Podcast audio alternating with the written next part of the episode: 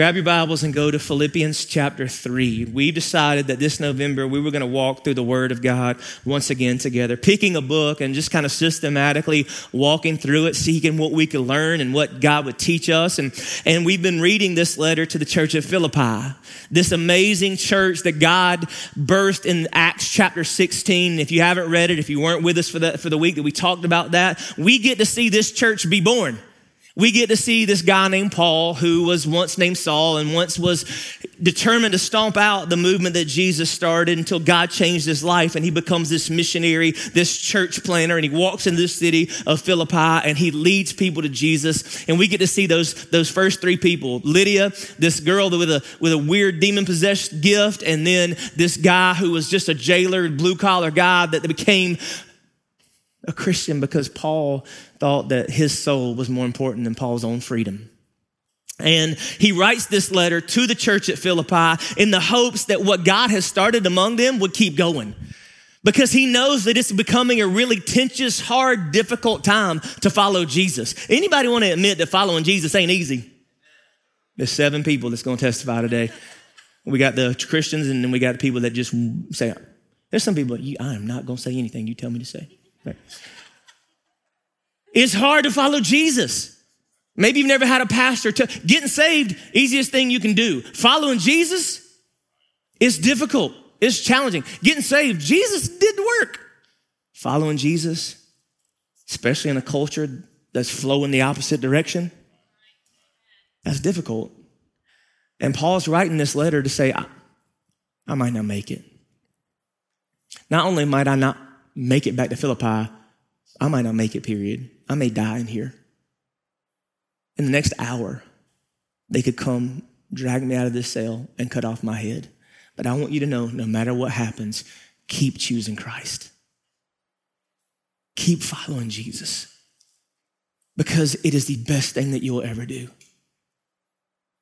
It is the best thing that following Jesus is the only way to live fulfilled and joyful and hopeful.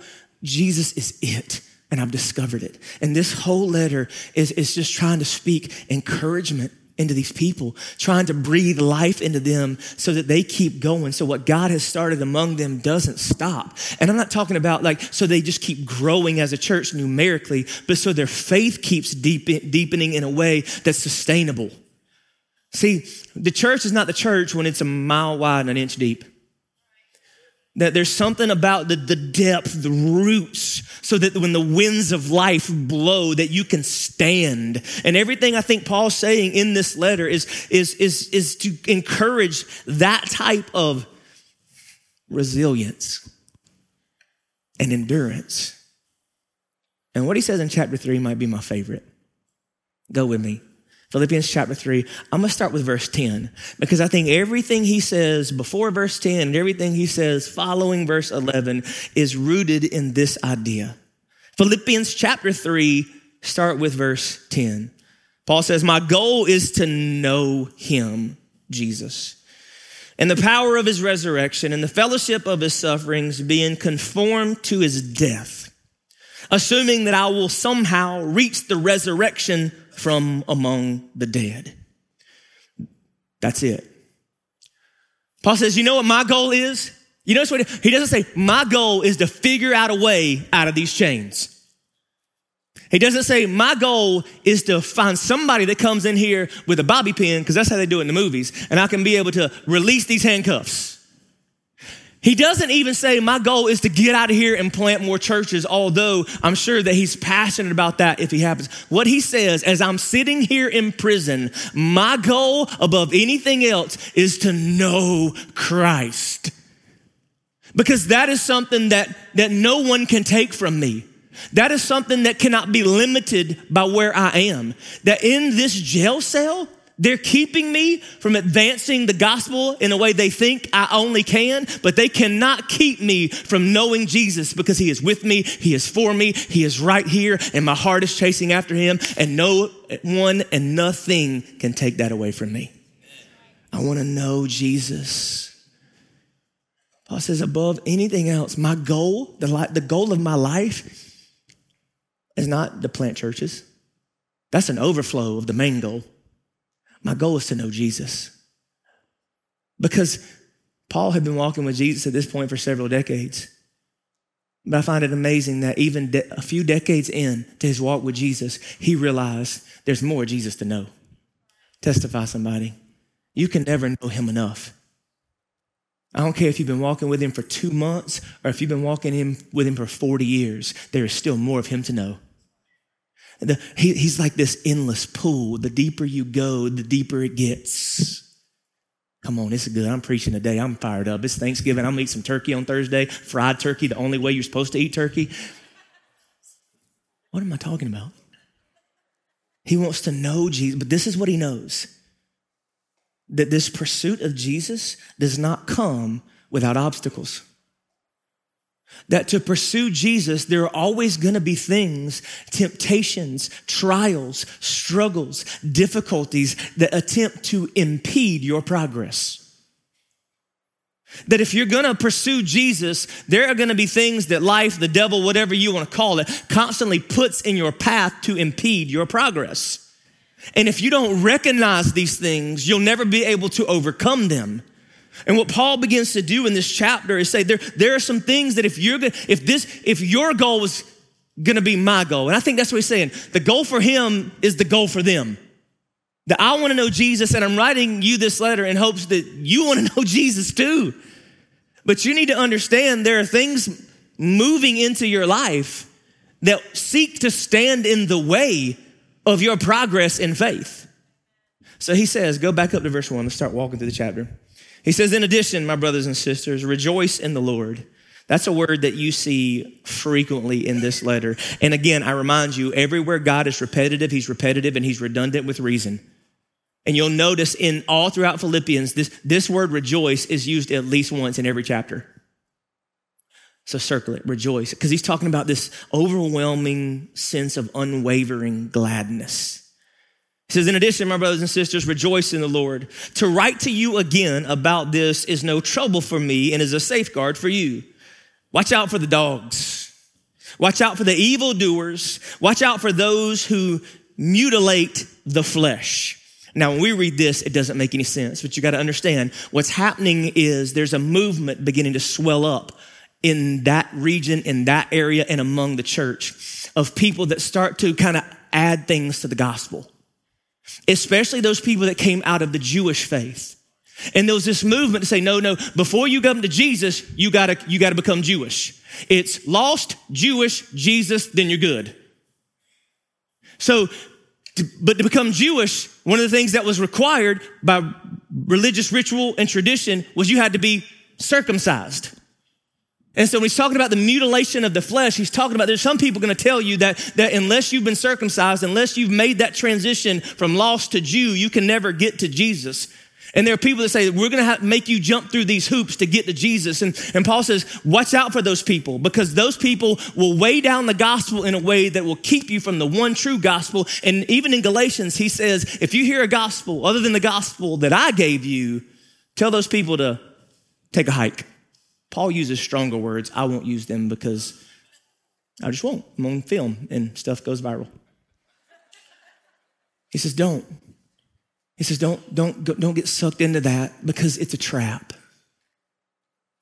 And what it leads to is this look at me, this performance based gospel that is not a gospel at all. That you'll begin to believe that your intimacy with God is solely dependent on what you do that you will start to believe that how close you are to God is dependent on all the good things that you do. And you'll start measuring, look at me, you'll start measuring your worth by your works. And that's not how it has to go. Look at me, you don't measure your worth by your works. You don't measure your worth by what you do for God. Your worth is determined already by what He did for you. That you are not, your worth is not determined by what you do. It is defined by what he did for you. And he says, don't, don't get caught in this. He says, if, look at the latter part of uh, verse three, start with verse three. It says, For we are the circumcision, the ones who worship by the Spirit of God, boast in Christ Jesus, and do not put confidence in the flesh, although I have reasons for confidence in the flesh. He says, we don't, we don't find our confidence in these things. We don't, we don't draw our security from what we do. We don't get close to God by climbing this works ladder, believing that it'll somehow put us in better state. The access to God is not depending on the things that you do, it's defined by what Jesus has already done. But he says, listen, if anyone, look at the latter part of verse 4, if anyone thinks he has grounds for confidence in the flesh, I've got more. Circumcised on the eighth day, of the nation of Israel, of the tribe of Benjamin, a Hebrew born of Hebrews, regarding the law of Pharisee, regarding zeal persecuting the church, regarding the righteousness that is in the law, blameless. He said, listen, if, if good things and doing all the right stuff and checking all the right boxes could get you to God, I'd have been sitting right next to him. Because I did it all. Paul says, I fell into that trap. And that's what achievement is. Achievement is a trap. Achievement is a trap. It's a trap. He says, and I fell into that trap. Achievement is a trap. He says, I believe that if I did all the right things and said all the right things and memorized all the right stuff and checked all the boxes that I would that I would somehow have access to God, that I would be closer to God. And it's so easy to fall in that same trap. And even, and this is the problem with our church. I think we, we've settled that, okay, I know there's nothing I can do to earn my way to God. But then we get saved and we feel like we got to jump all these through all these hoops to keep it. And it's about our success defining our significance. And the next thing you know, we think the way we get close to God is through what we do. And then we get this sense of arrogance because we do all the right things and I do more than she does. I, you know what? I've been at church 17 weeks. I ain't seen her yet. or we think, you know what? We're starting to fall in this trap. Well, I, you know how much of the Bible I memorized? I can, I can quote every single verse in Matthew chapter one. So can the devil. I'll continue to remind you the devil knows every word in the Bible. Go read the temptation of Jesus. He threw scripture at Jesus every single time. The head knowledge of the Bible does not make you closer to Jesus. If the knowledge of scripture never gets from your head into your heart, you are no closer to Jesus than somebody that's never met him. We getting real in church for Thanksgiving. He says, no, like it's not about this stuff. And, and don't get me wrong. What we do for Jesus is the overflow of our relationship with him. It's not the pathway to it. Does that make sense? It's not that we, that we, that we don't sacrifice and we don't serve and we don't do things for God's glory and we don't allow ourselves to be used by Him and serve. But that's the overflow of the relationship, not the pathway to it. And when it becomes the pathway to it, it becomes this heart of the motivation is shifted and wrong. And it's more about our glory than his. And or it's, or it's more about, well, I'm going to do this because maybe I'll get closer to God and then maybe God will bless me. And it's this really weird prosperity thing that's not the true gospel that we serve him because we love him and he loves us. We don't serve him because we think that's how we get in good with God or because we want him to bless us because we did something. Well, I, have delivered Thanksgiving meals for 16 years. We ain't even been here for 16 years, so that ain't even possible. Paul says, I, I, I tried that. I tried jumping through the hoops. I tried checking all the boxes. Like I tried that. But then look at what he says. Look at verse seven. He said, but now Everything that was gained to me, I've considered to be loss because of Jesus. More than that, I also consider to be a loss. I also consider everything to be a loss in view of the surpassing value of knowing Jesus Christ, my Lord. He says, now I look back on all that stuff and I realize that everything I thought was great, everything I thought brought me joy, everything I thought brought me purpose and fulfillment, when I look at it in view of now what I get from knowing and living in relationship with Jesus, it doesn't even compare. Achievement is a trap. Do not put your confidence in your accomplishments. because it won't last and it's not necessary. Don't put your confidence in your accomplishments. Let me remind you what Paul wrote in another one of these prison epistles to the church at Ephesus, Ephesians chapter 2, starting with verse 4. But God, who is rich in mercy, because of his great love that he had for us, made us alive with Christ even though we were dead in our trespasses. You are saved by grace. He also raised us up with him and seated us with him in the heavens in Christ Jesus, so that in the coming ages he might display the immeasurable riches of his grace through his kindness to us in Christ Jesus. For you are saved by grace through faith, and this is not from yourselves. It is a it is God's gift, not from works, so that no one can boast. That you are saved by grace through faith. And that's why we have to avoid this mindset of thinking that our works determine our worth and what we do is somehow going to give us the things that a relationship with God can only give us. And then we have to avoid this trap because what Paul begins to discover is actually pursuing Jesus has actually cost him everything.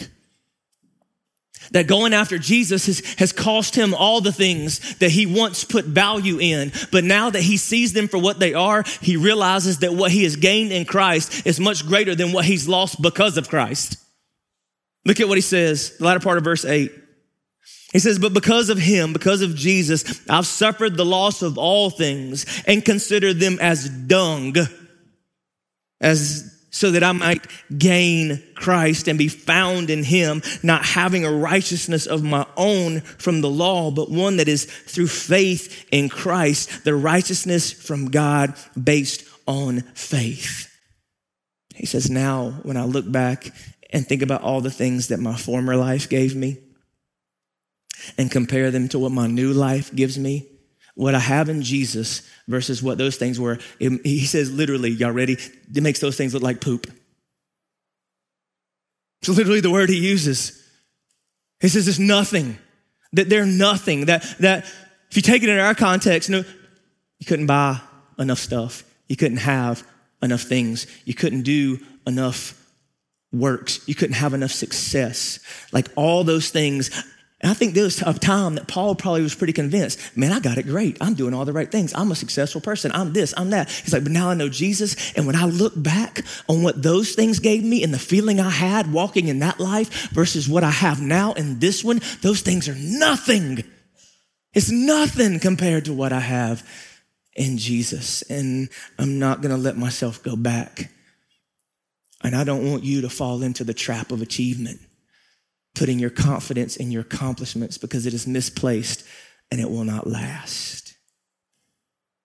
And that's when he says in verse 10 My goal now is to know Jesus to know him and the power of his resurrection and the fellowship of his sufferings, being transformed to his death, assuming that I will somehow reach the resurrection from among the dead. Like, I, I want to know all of it. I want to be like Jesus in every way, even in the hard stuff, even the stuff that's painful, even the stuff that's hard, because I know even the hard things are be- the hard things with Jesus are better than the good things from anywhere else. Come on. But then he has this moment of beautiful transparency and clarity in verse 12? He says, Not that I have already reached the goal or am already perfect, but I make every effort to take hold of it because I also have been taken hold of by Christ Jesus. He says, but this is what I know as I'm sitting in this cell and I'm looking at my life and I'm examining who I am. Because when you're stuck in prison and you ain't got a whole lot to do, you can do some soul searching. And he says, This is what I've discovered as I sit here is I'm, I'm not there yet. I'm not perfect. I'm not afraid to tell you I'm not perfect. And he, he even continues in that thought. He says, Brothers and sisters, verse 13, brothers and sisters, I do not consider myself to have taken hold of it just yet. The one thing I do, forgetting what is behind and reaching forward to what is ahead, I pursue as my goal the prize promised by God's heavenly call in Christ Jesus. He says, brothers and sisters, I, I realize that, that I'm not there yet, but this is what I'm not gonna do. I'm not gonna look back.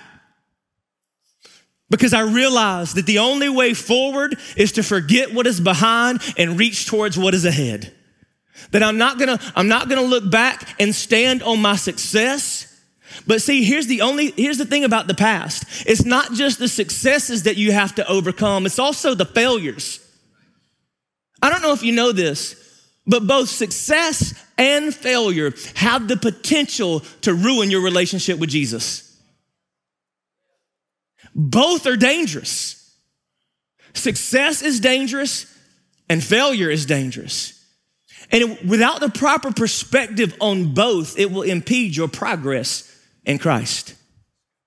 He's already said, don't, don't stand on your success because it won't hold the weight of your identity. Don't stand on your success. But now he's about to remind, I think he also would want to remind us don't, don't stand on your success, but look at me, don't wallow in your shame. Don't, don't stand on your success. Because success, achievement is a trap, but shame is a thief.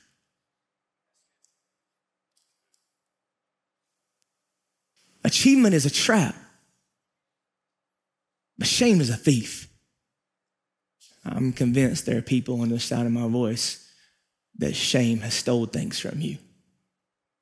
It has been a thief of joy it has been a theme of a thief of peace. It has been a thief of opportunity because you didn't think you were worthy. Shame is a thief. So when Paul says, I'm not there, but one thing I'm gonna do, I'm not, I'm, I'm gonna forget what is behind. And what behind what is behind Paul is a whole lot of success, but also what is behind Paul is a whole lot of failure. I think Paul would also say, yeah, achievement is a trap. Do not put your confidence in your accomplishments, but shame is a thief, and do not be paralyzed by your past. And as much as Paul has this really strong resume of good things that he did that he thought at one time would get him to God, he's also got some skeletons in his closet. He gives this success resume in Philippians, but when he writes to his buddy Timothy, his friend in the faith, his son almost. Look at what he says. Look at 1 Timothy chapter 1, verse 12. It says, I give thanks to Christ Jesus our Lord who has strengthened me because he has considered me faithful, appointing me to the ministry, even though I was formerly a blasphemer, a persecutor, and an arrogant man. But I received mercy because I acted out of ignorance and unbelief, and the grace of our Lord overflowed along with the faith and love that are in Christ Jesus. This is a trustworthy saying and deserving of full acceptance. Christ Jesus came into the world to save sinners, and I'm the worst of them. But I received mercy for this reason, so that in me, the worst of them, Christ Jesus might demonstrate his extraordinary patience as an example to those who would believe in him for eternal life. Now to the King, eternal, immortal, invisible, the only God, be honor and glory forever and ever. Amen. See, Paul says if I'm going to reach forward, if I'm going to forget what is behind, I cannot stand on my success, but I can also not wallow in my shame.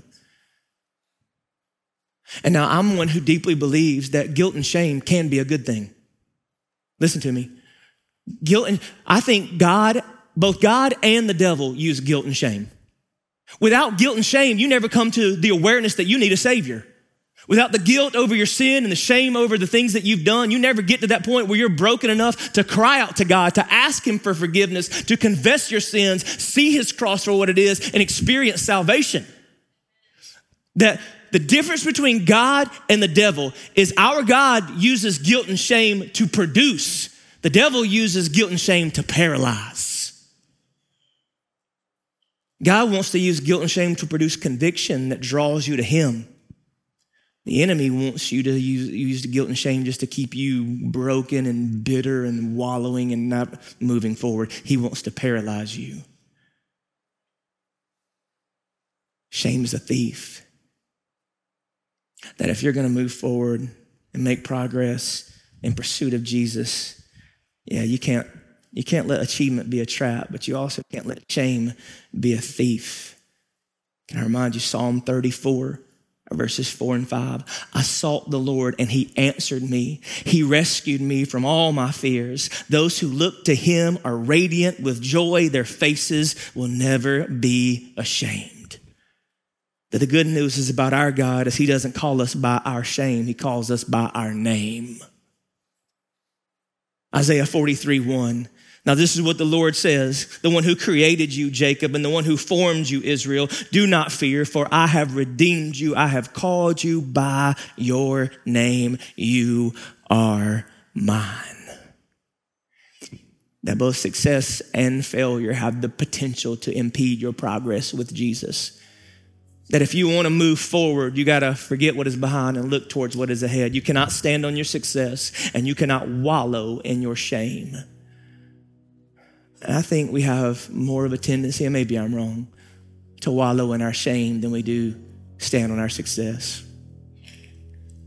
I think about Paul. Sometimes I wonder. Paul, when we meet him, he's dragging people in and out of house churches for their faith in Jesus. And he's seeing to it that some of them are killed. And I don't know how much blood was on Paul's hands before he met Jesus on the road to Damascus. But this is what I wonder sometimes Did he ever, on his journeys, walk into a meeting of believers and sit down beside a stranger and look at that stranger and say, Hey, um, I'm Paul. I don't think we've met. Only for that stranger to look at him and say, I know who you are. You killed my mom. You drug her out and put her to death for her faith in Jesus. And the shame that would have crushed Paul's spirit. But somehow he so believed in the mercy and forgiveness of Jesus that he was able to overcome. And I think if, if Paul wasn't paralyzed by his past, I don't have to be paralyzed by mine. I read something this week in a blog by a lady named Amy Holmes entitled Dear Shame. It says, Dear Shame, I've known you quite possibly my whole life, but have just in recent years become aware of your tricks and schemes. I used to believe that you were written on the blueprint of my very existence, and that your words, unworthy, were branded on every molecule of my DNA. I spent decades listening to your wicked fiction that kept me shut up and locked down. I was not strong enough then to stand up or fight back, but today I have a few things I'd like to say to you. Shame on you. Shame on you for twisting the truth, for using words that cut straight through the bone to the heart, for feeling like a cold, heavy blanket, and for replacing joy with bitterness.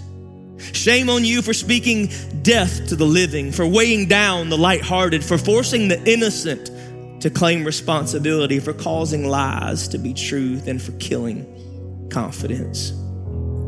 Shame on you for making destruction your life's work, for breaking into hearts and overstaying your welcome. Shame on you for holding the innocent hostage, for destroying even the smallest shred of hope, and for making souls squirm under your red hot humiliation. Shame on you for taking cheap shots for bruising the already broken, for the toxic way you distort what people believe about themselves, and for keeping the hurting tangled up in a web of sadness. Shame on you for feeding on secrets, for li- leaving the abandoned lonely, for silencing stories, for the hanging heads of the brave, for feeling comfortable like a friend and knowing all the while you were enemy number one. Your influence is solely fueled on the insecurities of those you pursue. You rule with intimidation and control lives using fear. But unfortunately for you, your weapons are no match for the infinite and measurable power of my God. He equips us with all the ability to hear pastor loud, abusive lies to the still, small voice that patiently and unconditionally calls us by name. He is the lover of our souls, our creator, our heavenly father. You see, your filthy, deceitful ways are no match for the marvelous and incomparable works of our God. That the way forward is not standing on your success. And you don't have to wallow on your, in your shame because of who Jesus is. That Paul sits in this cell and he says, This is what I've learned. Jesus is my hope. Jesus is my peace. Jesus is my joy. Jesus is my life. Jesus is my purpose. That I live my life seated in the mercy and love of the unconditional God that sent his son and gave his life that I might have it. So reach forward and stop looking behind. Would you stand with me? I don't know what you need to do to go forward. Actually, I know what you do. Need to do. You need, you need to forget what is behind. But which part of the forgetting what is behind are you struggling with? Is it the success or the failure that's standing in the way? Before we get out of this room, can we do some work? Can we have some conversations with God and let Him heal and mend and change? Father, as we worship you now, God, I pray that your spirit would fall among your people. And God, for those who have fallen into that trap of thinking they can work their way to you or think they have to work to stay in your good graces and are so exhausted from trying so hard, God, I pray that you would just begin to offer some strength and hope and deliverance. And for those who are just so riddled with the guilt and shame of the past, things that they've already confessed to you and laid at your feet and asked you to forgive them for, but the enemy still bringing back to mind. I pray that you would just speak to them as well, God, and just use this time to bring healing and hope to your people. In Jesus' name we pray.